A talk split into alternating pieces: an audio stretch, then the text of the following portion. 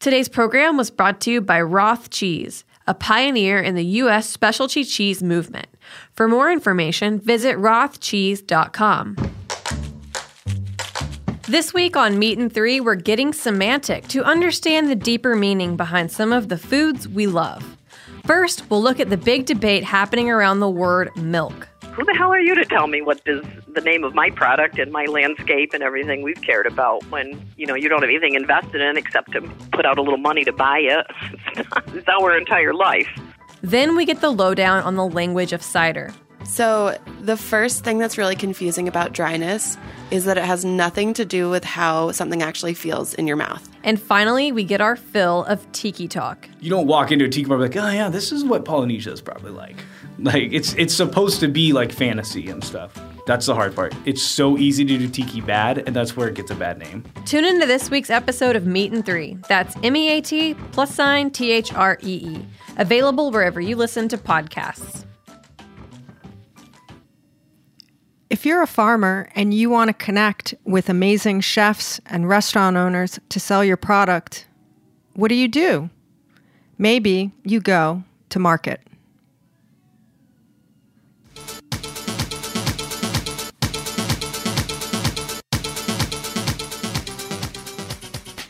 Hello, hello, Heritage Radio Network listeners tuning in from 150 countries around the world, about a million listens a month. And right now, at 11:03 a.m. Eastern Standard Time on April 18th, I am certain every single one of them is listening to Tech Bites, I hope so. the weekly show on the Heritage Radio Network where we talk about the influence and intersection of food and tech. We have a great show today. It is also the last show of the winter season. It is the last show at the Thursday 11 a.m. time slot. So it, we're going to make it a good one. Do you want to plug your new time slot? My new time slot is going to be Tuesdays at 6 p.m. Nice. Well, you'll miss me. I'm sorry to hear. I'm honored I'll miss both of Why? you guys. Why? Six, you said 6 p.m.? Yes. I will be picking my children up at, well, that's like right at the end of, of my day. Usually Aren't your kids big enough to take the subway yet? I, I wish. So that is the voice. If you were listening to the main course OG, which is the show right before this one, you will recognize that voice. That is the conversational stylings of Brandon Hoy, co owner, co founder of Roberta's Pizza, where the Heritage Radio Network studio lives. and always a pleasure to be on Tech Bites. We love to have Brandon. He is here, you can probably guess, like he always is, to be a focus group of one for a new restaurant tech platform. the only focus group I know. the only focus group you need. Thank you. The only focus group we need. the right people in the right seats. So, joining us today is David Moosman. He is co founder and CEO of a company called To Market. You can find them online, tomarket.farm, F A R M. And it's a pretty interesting little p- platform that we'll get into in a minute. But Thanks. before we do, we're going to do like we always do. We're going to go around the shipping container and talk about apps, apps we love, new ones, old favorites. Brandon, you got an app you like right now? Um, I, I probably probably said will be the same one that I used last time. Actually, I don't remember what I said last time, but Adobe Capture, and and kind of the Adobe suite of things. As, as a creative, it's a helpful tool. Um, you know, it captures color palettes, it captures like shapes and stuff like that. And then so as I see something that I enjoy, I usually color capture it and capture it for for angles and shapes and it saves into my phone. And then when I'm doing design work, I usually go back and I look through things and I say, "Wow, I like this palette or I like these like these angles or something like that." So I that would probably be my most used app at the moment. So tell us. Or find my kid on the subway. That should be if somebody's out there listening, find my kid on a subway is also an app I would like to have. Can't you just LoJack them with their phones anyway? I, I, I think that we could. I would rather LoJack them, like just insert it into their foot. like an actual LoJack, like a Yeah, sci-fi exactly, kind of low totally. implant. I just feel like by the, t- by the time my kids are old enough to Home ride the parole. subway, they're going to be like burner phones and all that. Like they're going to burner be like, phones are coming back. It's totally. the '90s again. Oh yeah, and also like your, their, your kids are going to like. I'm waiting for a kid- beeper and a BlackBerry. Totally, they're gonna like leave their phone in a backpack at a friend's house, and then they're gonna like roll out with their burner and be like, "Dude, my dad thinks I'm at Kaylee's house," and it's like, dumb dad. The old kicks. You need to guys get you need to get into tech. I do. You I need to get into tech and I start do. building all this stuff. Okay, so Adobe. Now tell listeners really quickly though, what is your what is your creative output? Because we think of you as a restaurant owner and a hustler and doing all those things that come with owning a restaurant.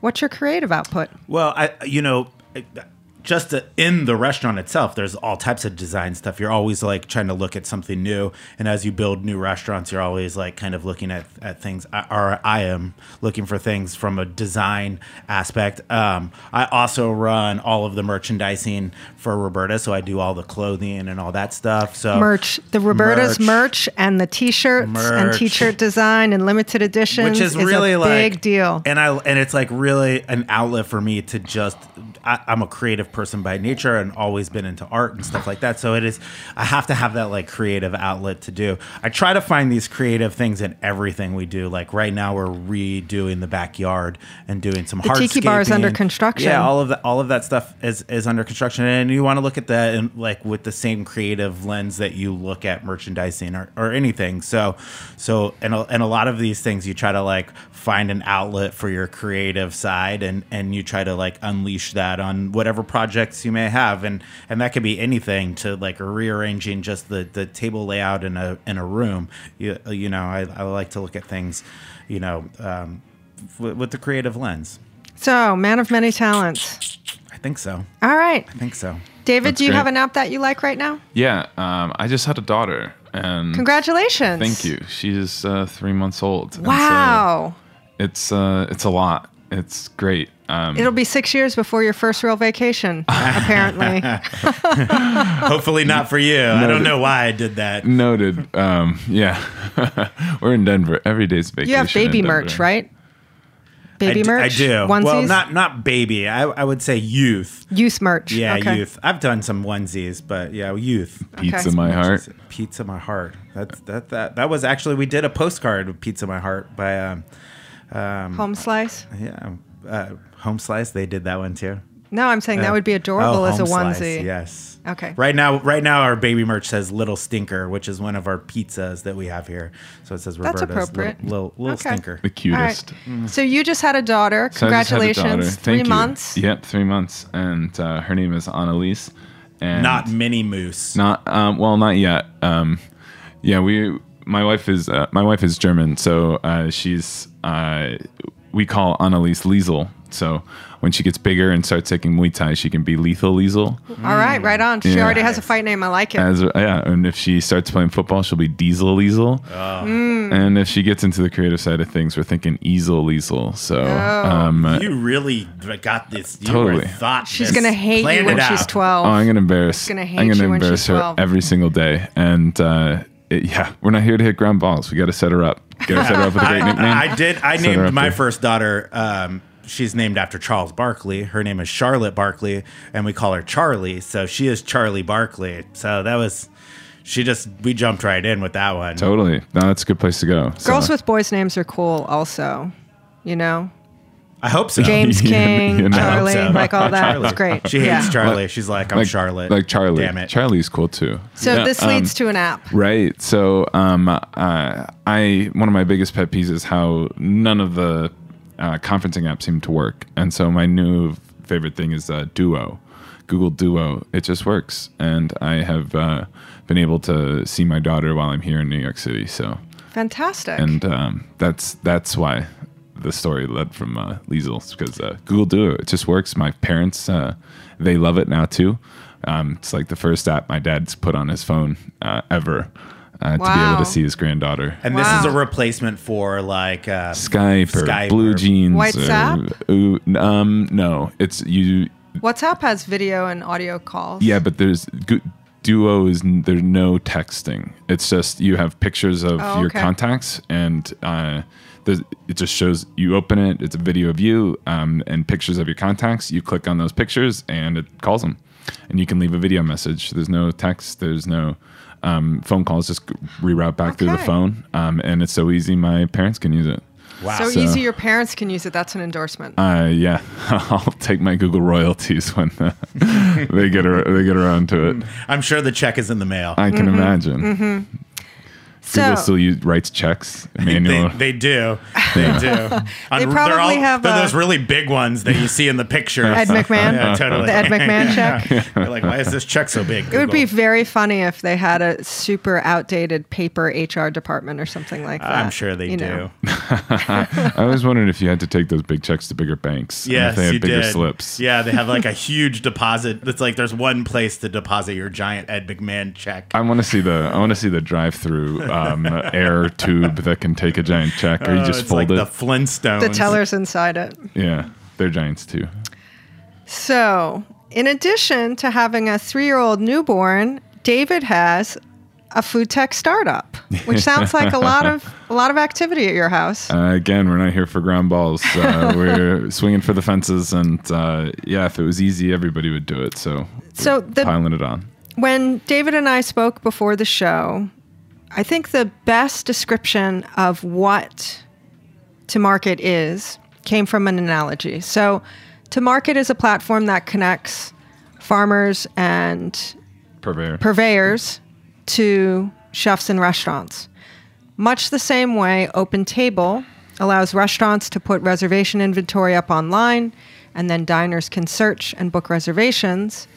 To Market allows farmers to put their inventory online, and then restaurants can search, find it, and purchase. So, what we're going to do, because we do have the amazing Brandon here as focus group of one, I am going to let David take the conversation and explain to Brandon what it is and how it could potentially, maybe, be a useful tool to somebody who has a hundred responsibilities at least and many restaurants to run. and food is food is most of them. 90, 99 problems, and they're mostly around food. 98 of them are food. Um, yeah, so um, where I like to start is where I started. Um, I was eating 13,000 calories a day um, playing professional football uh, with the Cardinals. Uh, after that, I went to Italy. I uh, made pasta there. I um, worked and cooked in uh, Brazil, Boston, uh, for Island Creek, and uh, in Napa, all the while working on farms and purveyors of various types and on some of the best restaurants, you know, in the country and, and arguably the world. And so we saw the same problems is that farmers don't know how to find chefs, and chefs don't have time really to find farmers. Um, it's not that they don't know how, it's not that they're not smart, it's that they're literally working two jobs to uh, some of them literally need to work two jobs. Some of them are working a two job uh, on their farms or purveyors. And they have to figure out how to figure it out. Every single one. Every farmer that's ever walked in this door is just winging it. And every chef has to do the same. So what we did is we put a communication platform uh, to connect purveyors directly with the people that want the product the most. And on the chef side, we've seen how disorganized things can be with a piece of paper on the uh, wall or walk in, um, and how disjointed things can get if uh, one chef leaves. We talked to a chef in DC. He had 160 purveyors on his cell phone. What happens if that guy gets hit by a car? What happens if he wants to take his first vacation in six weeks? He's going to leave his cell phone. Um, and so we put we where we really wanted to differ from other tech sources out there um, there are marketplaces there are white labels there's there's a lot of people trying to do this and we understand that. And where we really want to be different is because we think it's about the relationships. We think it's about the relationship between the farm and the restaurant um, or the distributor in the restaurant. And so um, we made and we know that relationships are about communication. Communication of what the farm has um, how much you want, and the details surrounding that. When they deliver, how much they can deliver, minimums, uh, uh, fees, uh, timing, all that kind of things, in a frictionless system. So everything's all in one place for you, and you don't need to figure out how to figure it out. You just go to market. So, can you tell me how the how does the distributor so because there's there is really a rich connection between most chefs and farmers at, at least in New York there is I think that that connection is everywhere. a, a that- that- human person to person, they call each other all the time. Yeah. yeah, regularly. my partner Carlo is really, um, he's really engaged in that, and, and he's really has like personal connections to a lot of these people who give him food, an right? actual person to person relationship. person to person relationship and i think those things are rich right Yeah. but and I think oftentimes where where where a lot of this becomes difficult is there's a there's a there's a thin layer in between it called distribution, right? Yeah. Which can make things very difficult because not a lot of farmers don't have direct access to get their food to Totally. to me, right? Wh- wherever I am. So how does market like connect the the three pieces that that are the the food chain right the the restaurant food chain right there's the the the chef who wants a thing who wants a thing probably from this person and that person has to usually then give it to this person who is a distributor to to to have it distributed right so what's the can you explain to me the connection between all three parties how the distributor lays here Yeah. So um, uh, what we really are doing now is we're focusing. We're focusing really hard on on being really good at one thing, and there are a lot of problems here in the agricultural space, um, specifically um, delivery, payments, and where we think needs to sit in front of all that is a f- efficient communication platform.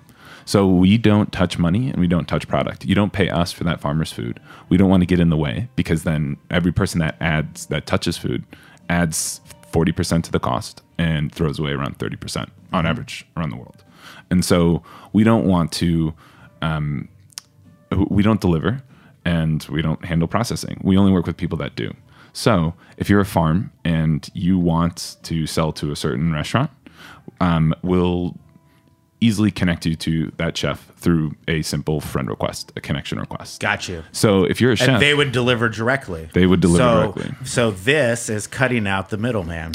Um, we want to be a tool for farmers to uh, open up new avenues. If they want middlemen, yeah, absolutely. Aggregating distribution is very effective and very efficient. Sure. And not everybody can drive into New York City. Well, also, we also, also, the middleman usually requires some sort of minimums that Totally. that that don't allow smaller producers to get into the game. So Or Totally. smaller restaurants. and Totally. and the the the nature of the new market as chefs are usually looking for smaller producers Yep. who specialize in a very specific thing Yeah. that they probably have a hard time finding distribution because they're they're So they're, niche. they're, they're niche and the fact that they usually produce such little amounts of something they can't like really provide the the the larger distributor yeah the- so the- so there's this weird there's this um, really kind of scary thing right now um, that people are really just starting to grasp um, and it's data and so what we really want to do is Why is data scary?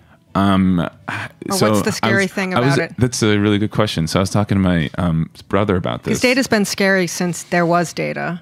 Right. And so, um, I mean, I'm not saying it's scary now. I'm saying it's always been because there's this allure that it's complicated and and, and um, it's like physics. Like, how many levels of why do you want to know about I don't think data is complicated. I think it can just be an enormous quantity. And when it's a huge, like if you know three things, that's great. If I hand you a bucket of 12 billion Fire things, hose. you're going to have a hard time finding those three things that Maybe you not want. me. I'm a huge. I love it. I would like dive into a million things, but uh, but I'm Yeah. probably the outlier in this in No. this thing. I think I think most operators in my position try to narrow the the dashboard. Right? They try to narrow the things that they're looking at, and they Yeah. want to see very specific Focus. things. Yeah, yeah. You, you you you.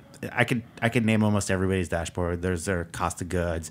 There's their labor percentage. Yep. Like you're, they're gonna they're gonna go down the line of of easy levers to maneuver to make their their operation profitable, right? Yeah. So so you're gonna look down that dashboard and you're gonna quickly glance at it and say, all right, here's the things I can move to Yeah. to kind of change to change direction. M- myself, I usually have a second and a third tier like dashboard of like smaller variances and things that I like to see that that don't necessarily show Totally. uh, isn't a lever that you could maneuver to actually change something. It shows a trend that may affect your lever, that may affect your your levers later, the the major things. So you might see something that's moving up and down that'll get What's you, an example of what's an example of a first tier dashboard?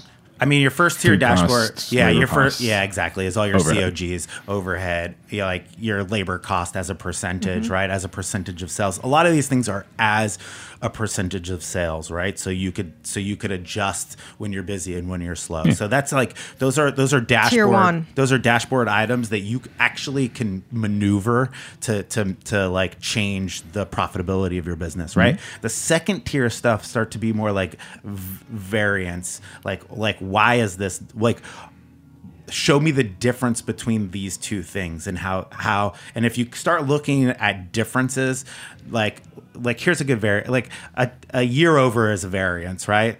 Most people use a year over like it's not a complicated data item but a year over is a variance right you're looking at what i did today this year and what i did did today last year right So, because you have the tiki bar under construction now, today, this year, and last year might be very different for beverage sales, for that's, example. That's correct, right? Even though I do have a secondary bar, but I can see that variance and I can understand like why things may be different. But Advertising, marketing, stuff like that. totally, and all of those those those levers are hard to maneuver. Those are just those are tr- those are those usually give you ideas of where you can go to maneuver to get into these like more dashboard level things, which are which are the common things that help you in profitability. Again, it's really simple. It's cost of goods, it's mm-hmm. overhead, it's like it's and it's labor. Those are like the three major things that you can control, and sales, right? Yeah, yeah. And so what we what we're doing is we're we're bringing um, we're basically providing a, a, a really frictionless, simple interface for some a lot of complex of fire hose of data. Um, you know, it's complex if uh, how good you are at math. It's complex at how intricate you want to get into this data. It's complex at the enormity of it. And so what we're doing is we're trying to take that data and um, show people what's available and less what they should be doing. We're not really here to say organic is intrinsically good or conventional is intrinsically bad or local is 100% of the time good. We're just here on how you get those um, products that you want. so, describe the dashboard that Brandon would see if he was a restaurant using to market. So Brandon would see. Um, so we're building out the native app for all of your different buyers, and essentially, um, Brandon has um, multiple restaurants in multiple places, and each one of those. Um, Production for the frozen pizza. but all sorts of uh, avenues. And so um, all of those different places each have a purchasing manager of some sort. And so how do they make their purchases? They're sending phone calls, emails, text messages. And how do you know when something went wrong? Only when you get the invoice at the end of the day. And so what we're doing is if anybody's used Slack, that's another um, app that kind of conglomerates uh, information and communication. So in each one of your buyers' apps, they have the ability to um, everybody being able to see what messages they send to the farmer. So if you have two buyers in one restaurant, a lot of the times one of those buyers won't have the phone number for the farmer and say, "Hey, we're closed don't come in." But then they have to ask the other guy, and he's off because it's Tuesday and it's his weekend. Um, or, you know, um, like we discussed a little bit yesterday, um, it's really interesting that the the impetus of the term farm to table came about because of miscommunication. If you watched the um, Netflix series on um, uh, on Blue Hill, um, I don't know if you guys heard this story. Um, I've, I've never heard this story. No. did you verify this? I don't I know didn't. if you saw it. I didn't. But Okay. I, I didn't hear the story either. So go ahead. So so um, there's an episode with Dan Barber on um, open t- on called uh, Chef's Table on Netflix, and so um, not the impetus of the idea of farm to table, but the term farm to table was coined because Dan Barber went to the farmers market and bought 10 flats of asparagus. And he came back into his walk-in and there was 15 more flats of asparagus. So dan barber um, had a rough day and said there's asparagus on every plate in some form or another. Puree poached grilled whatever. Everybody's getting asparagus. And so um, a very uh, esteemed food critic of the uh, new york times walked in. And so uh, everything was perfect and everybody was on edge. And then the article came out and the critic loved it. Critic said this is is it how Blue Hill in, in Manhattan or Blue Hill Stone Barns? uh, manhattan. Okay, so this was a long time ago. yeah. Um, and so uh, he loved it. He said this is the this is what farm to table means that um, when asparagus is in season everybody gets asparagus. And so that's how the term coined was because of a miscommunication because Dan Barber didn't know what his other buyers were doing. And so what we're trying to do is putting it all in one place. Everybody sees everything, so nobody has to ask. Um, when um, somebody orders asparagus, the other person gets a notification. Um, and the administration can put permissions on their buyers and says, this chef is my burger restaurant. He just gets to see buns and patties and um, ground beef. This guy um, is at our uh, high end location. He can gets carte blanche, and this guy um, gets a budget or whatever, and can only see certain products and certain prices. Um, and so that everybody sees what everybody else is doing, and most importantly, and um, I'm really curious to hear about on your side, uh, turnover. You know, we're in a very transient place, and when one chef leaves, we've heard so many farmers walk into a restaurant and nobody knows who they are because unfortunately they had a relationship with a phone. And I, uh, I have the benefit that my partner is the chef, so Right. he's not going anywhere. well, he does, unless- he's not doing all the ordering for all of your different and restaurants. th- this is true, but we, we do have centralized ordering here. So so you know, w- not not saying that one person does all of the ordering, but everything flows through them, so they see everything. So we have one person who sees everything, right? all the text messages that go out. Not all of the text messages, but they see they see the the centralized ordering, so they see like pretty much every order, collect the invoice, but, and then that goes back to accounting. So, so Yeah, they so gather, the they gather, they gather everything. So, but I do, I do, I see this problem, the double ordering, the stuff like that, because there are, you know, for us, just in this restaurant right Yeah. here, there's multiple people that order. There's multiple kitchens, right? Yeah. So there's a, you know, pizza, bar. there's pizza, there's pizza chefs, right? And there's and there's um, a back kitchen Yep. that does other food. So there's two different people that are ordering that are ordering over here and ordering over here. Pizza we, have our we have a commissary kitchen, so most of the like ordering from purveyor gets done there, and then it gets processed in some sort of way. Like tomato gets made into pelati, or curd gets made into mozzarella. Like those things get processed there, Yeah. and then they make an order within ourselves. So we have a very complicated Yeah. system that needs to be managed essentially by one purchaser, right? Because Yeah. we're not just purchasing from outside purveyors, but we're also purchasing a large amount from ourselves. Yeah. That's crazy. Right. It's Right. Crazy Well, system. our biggest, our biggest, we're our biggest Customer? customer ourselves. So so we we call We it uh, are going to take a quick break sure. and find out who the sponsor is of this show. Did you know Heritage Radio Network is a 501c3 nonprofit and we're kind of like public radio?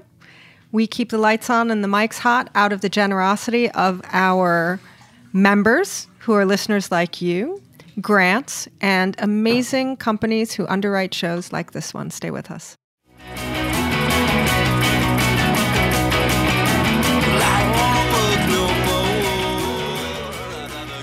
Today's program was brought to you by Roth Cheese, a pioneer in the U.S. specialty cheese movement. Roth is in its 25th year of making specialty cheese in the rolling hills of southern Wisconsin. With strong Swiss heritage, Roth is best known for its award winning Alpine style cheeses under the name Grand Cru. Fresh Wisconsin milk combined with expertise in affinage is how Roth creates high quality, great tasting cheese year after year. In 2016, hard work paid off when out of over 2,000 contenders, Roth Grand Cru Surchoix was named world champion at the World Cheese Championship. For more information, visit rothcheese.com. Are you enjoying this podcast? Heritage Radio Network has plenty more. My name is Sari Kamen. And I'm Leah Kurtz. And together we host Food Without Borders here on HRN. Immigrants make our food system vibrant, diverse, and delicious. Each week, we invite a guest to talk about how food connects them to their past as we explore what it's like to be an immigrant in the U.S. today. You can find Food Without Borders wherever you listen to podcasts and on heritageradionetwork.org. Well, if you're just joining us and you're wondering what the hell you clicked on, this is Tech Bites, the weekly show on the Heritage Radio Network where we talk with influencers and innovators in the food tech space. And today, that is David Moosman, who is out from Denver, Colorado, Thanks for having me. talking about his new company. you might know him as Moose if there's somebody out there listening who's like, who's David Mooseman? True. Yeah. His company is called To Market. If you want to follow along online, it's tomarket.farm. You can find them on social media at tomarket.farm, and dot is spelled out on Instagram.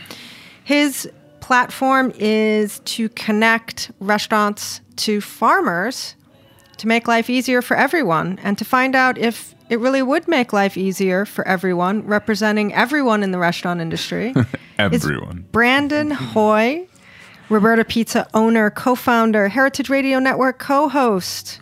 the representative of everyone in the restaurant oh, industry. in the restaurant industry. I was hoping But just that's like okay. everybody in the world. Everybody eats. yeah.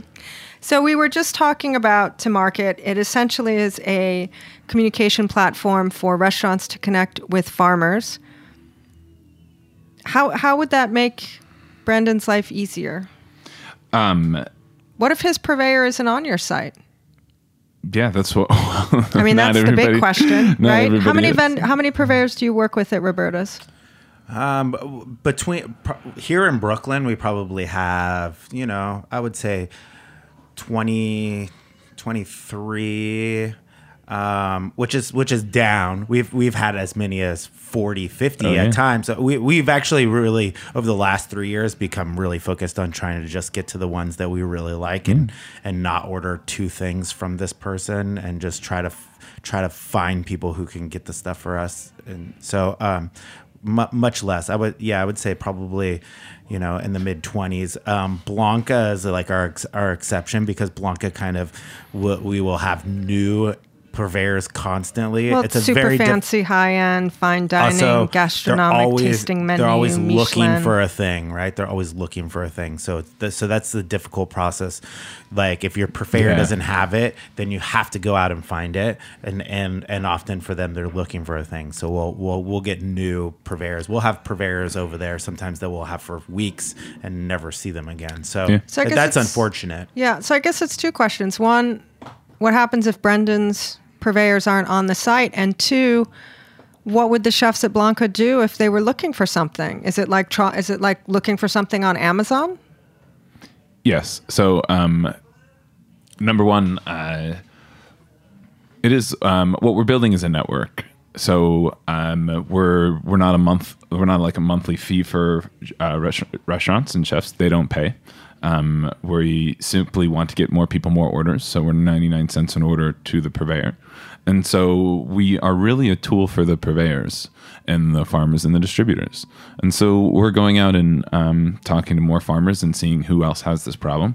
And um, 90% of them out there. So if I was looking for sand dab in California, I could just search in a product and see if there's a purveyor that so, carries it. So what we're building, yeah, is that ability because we're again we're not here to tell you to be local or tell you to be organic or whatever. We're just making the, how you find the next product easier, and we're bringing that data to the distributors and, and other people. So what you, if you're looking for agretti and you can't find it or something, Mm-hmm. La Coche, fresh La Coche, um, we want to take that data that um, all of that we're conglomerating from more and more chefs, and then bring that to somebody who has that product and say, look, here's an instant plug and play. All you need to do is accept a friend request, and from these uh, chefs who want your product, um, because it's. Uh, we we do have a really simple system for the chefs, but what we're really here to do is is solve the farmers' problem because the chef's problem is how to find the farmers, um, and the farmers' problem is that they don't have an easy way to be found,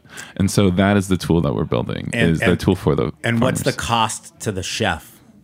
um so most of our farmers Friendship. are friendship. what's that Friendship is the cost. um it, uh, easier Too doing expensive. business it's uh, we're seeing we're saving our chefs around 20 minutes every order just because of the back and forth on inventory well you said you had garlic well i wanted this much and you don't have it and that kind of thing and then the communication um, if you guys have a uh, inventory or um, cost tracking software we api into that and so anything that you order through to market instantly gets uploaded into that software um, I think he said there's no cost to the chef or the restaurant, but they charge the vendor 99 cents an order. Is yeah that what it is? yeah just 99 cents on however large So for you, it's is. free.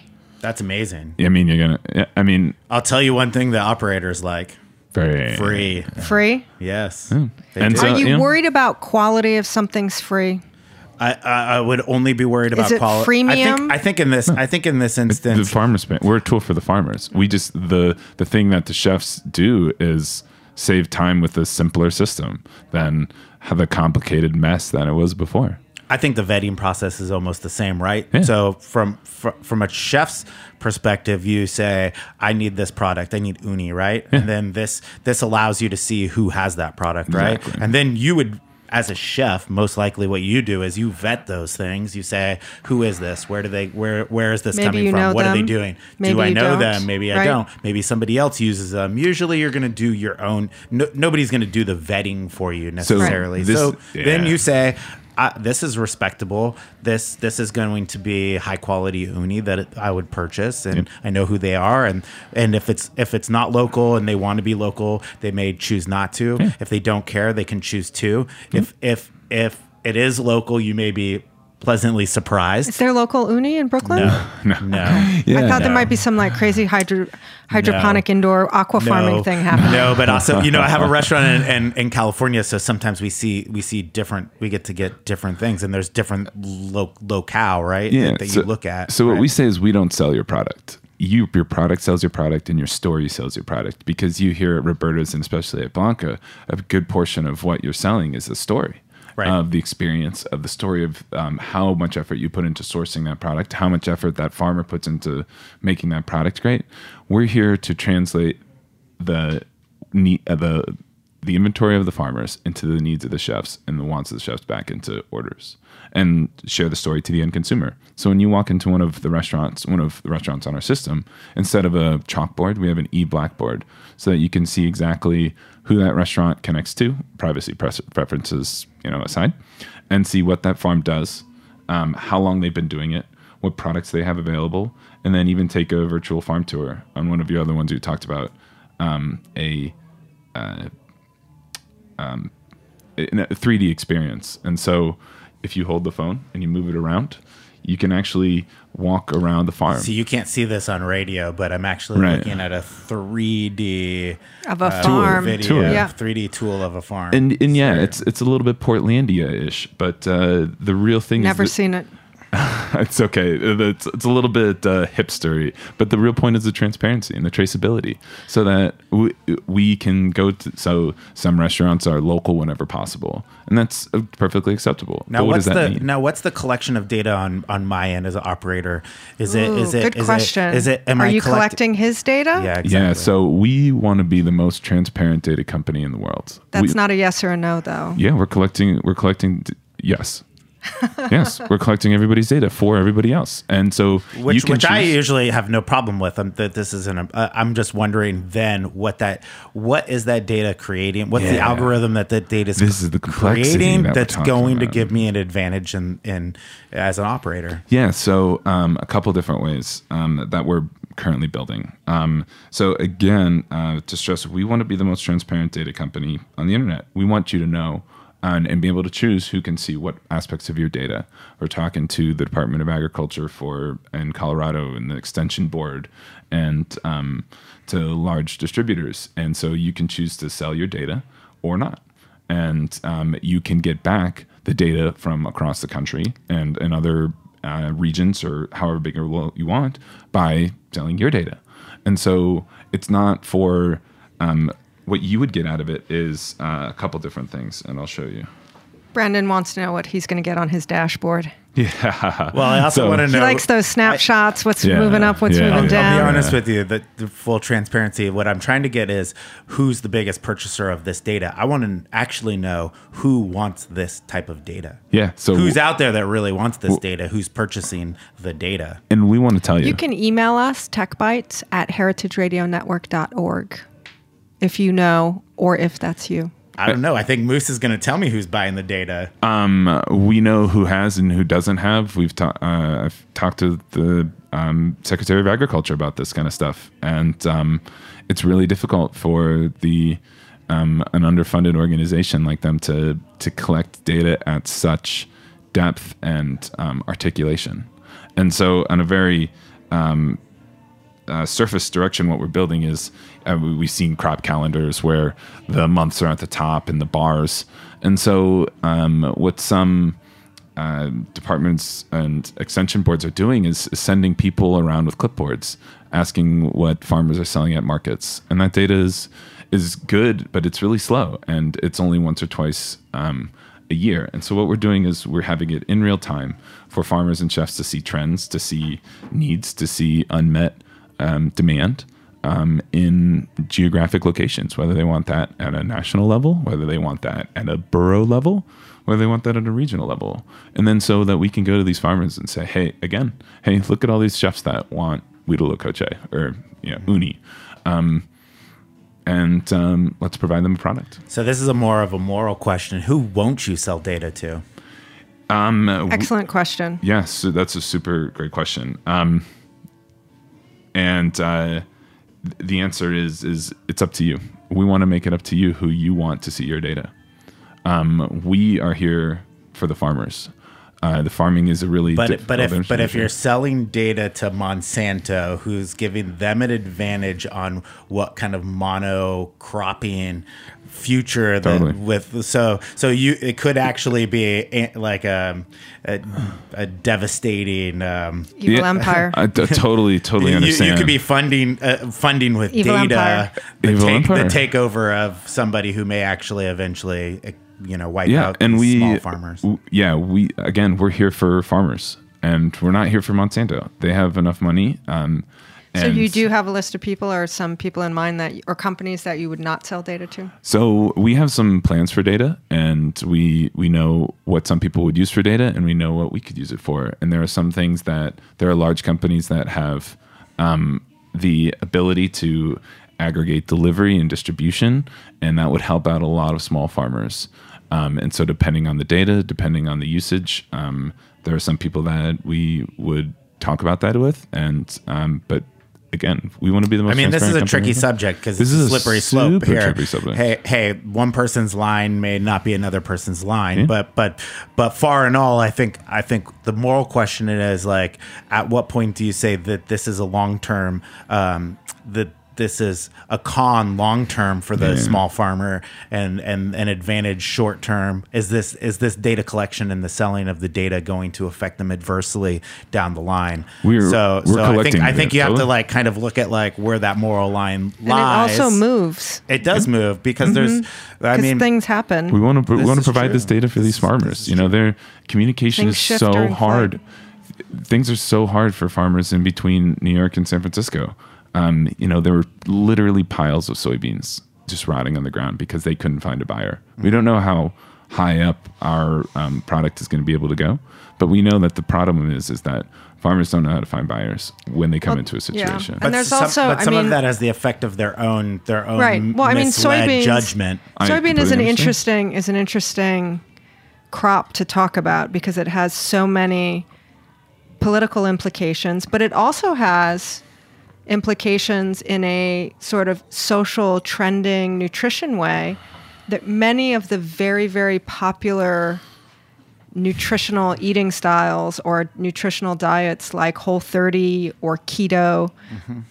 you're not eating soybeans or any soy product for one reason or another. So there's a huge, there's a growing segment of the population that is choosing not to eat. But also, things. you've you if you're a soybean farmer, you've probably chosen the subsidy over the Right. subs. Possibly. Yeah, and so these these are at the larger scale. They want fewer orders for more quantity, and we completely understand that. And so at the end of the day, you know, this is a really tricky subject, and um, our guiding star is that we're here for farmers, and um, we will um, do what's best for that. so here's a question: Do you vet the farmers, or can any farm be on there?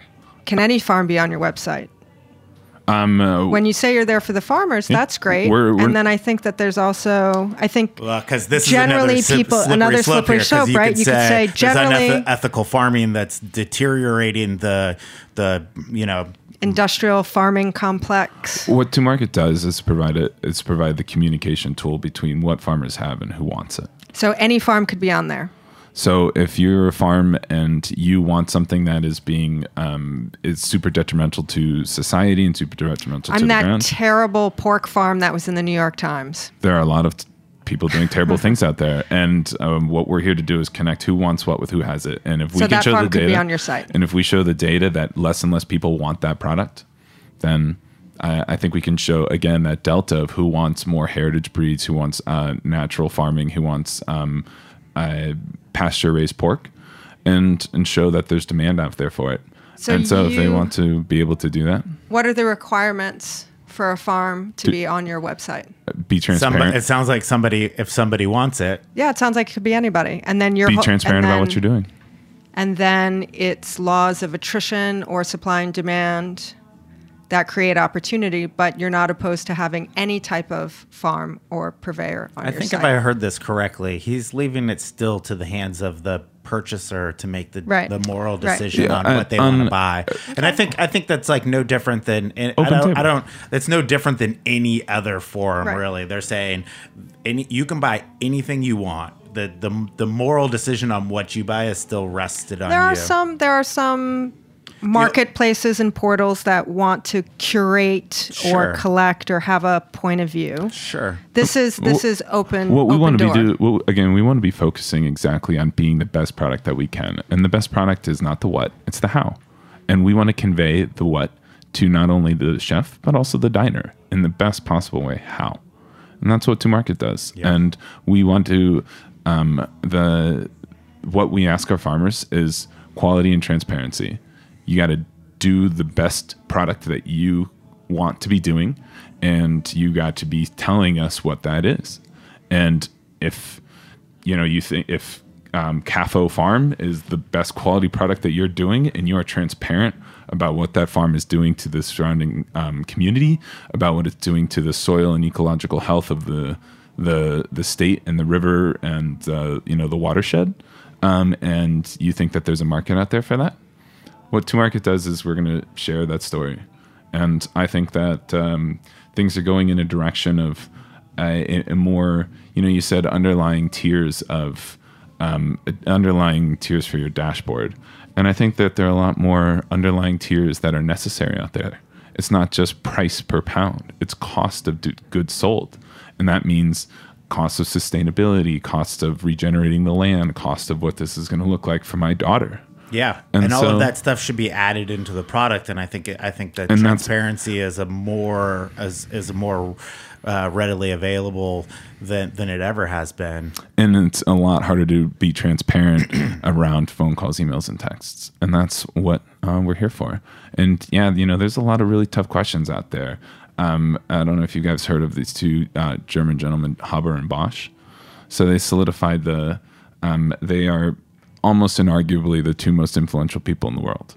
They solidif- They um, developed the uh, process of solidifying nitrogen out of the air, and they also developed the process of making mustard gas. So they killed. They've been responsible for millions and millions of deaths, but they've been responsible for feeding billions and billions of people. Would they have known if what they were doing could do both? Are they bad because of the deaths? Are they saintly because of the lives they fed? Are they now going back to um, uh, demonic because of how people are um, monocropping things? This is a very slippery subject, and we're in flight. And um, our guiding star is to be here for farmers and being transparent.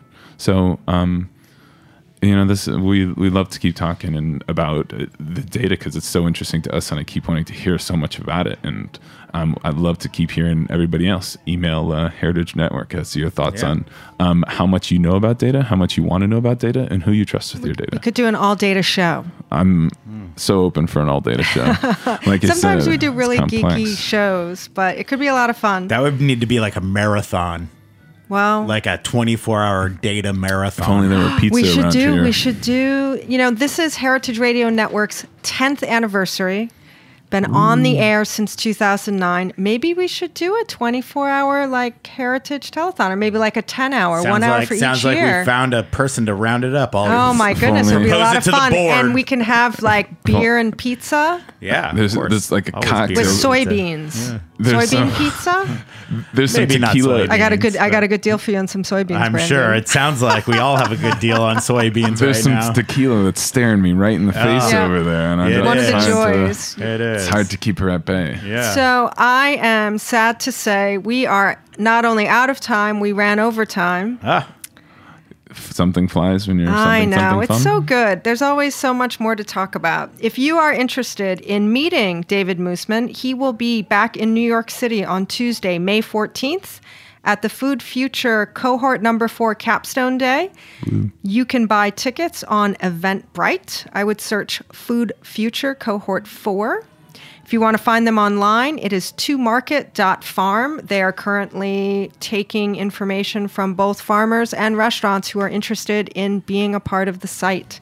You can find them on Instagram at tomarket.farm. Brandon Hoy, Roberta's Pizza, owner, co founder, merch master. Mm, I like that. I'm going to add that to my business Merch master. Yes. also, Heritage Radio Network co host. He is on Thursday mornings, the main course OG. That's at 10 a.m. also, my real my real job is board member of Heritage Radio. I thought your real, job, was dad. That is actually my real job. dad, husband. Those are real jobs. Absolutely, the most important jobs. Yes, they are. The rest is just soybean. Mm-hmm. Thanks, guys, for having me on. Really appreciate it. Thanks to all our listeners listening to the last episode of the winter season. Come back and see, listen to Tech Bites. We will be at a new time starting in May, Tuesday at 6 p.m. It's going to be a great season. I think we're going to hit episode 200 real soon. We're at 174, I think. Tech Bites is engineered by Jeet Paul. Our theme song is No Matter CPU track by the amazing DJ Uptown Nico. You can find him on SoundCloud and venues around New York City. I'm Jennifer Leuzzi, your host and producer. And this is Tech Bites. Thanks for listening. Thanks, guys.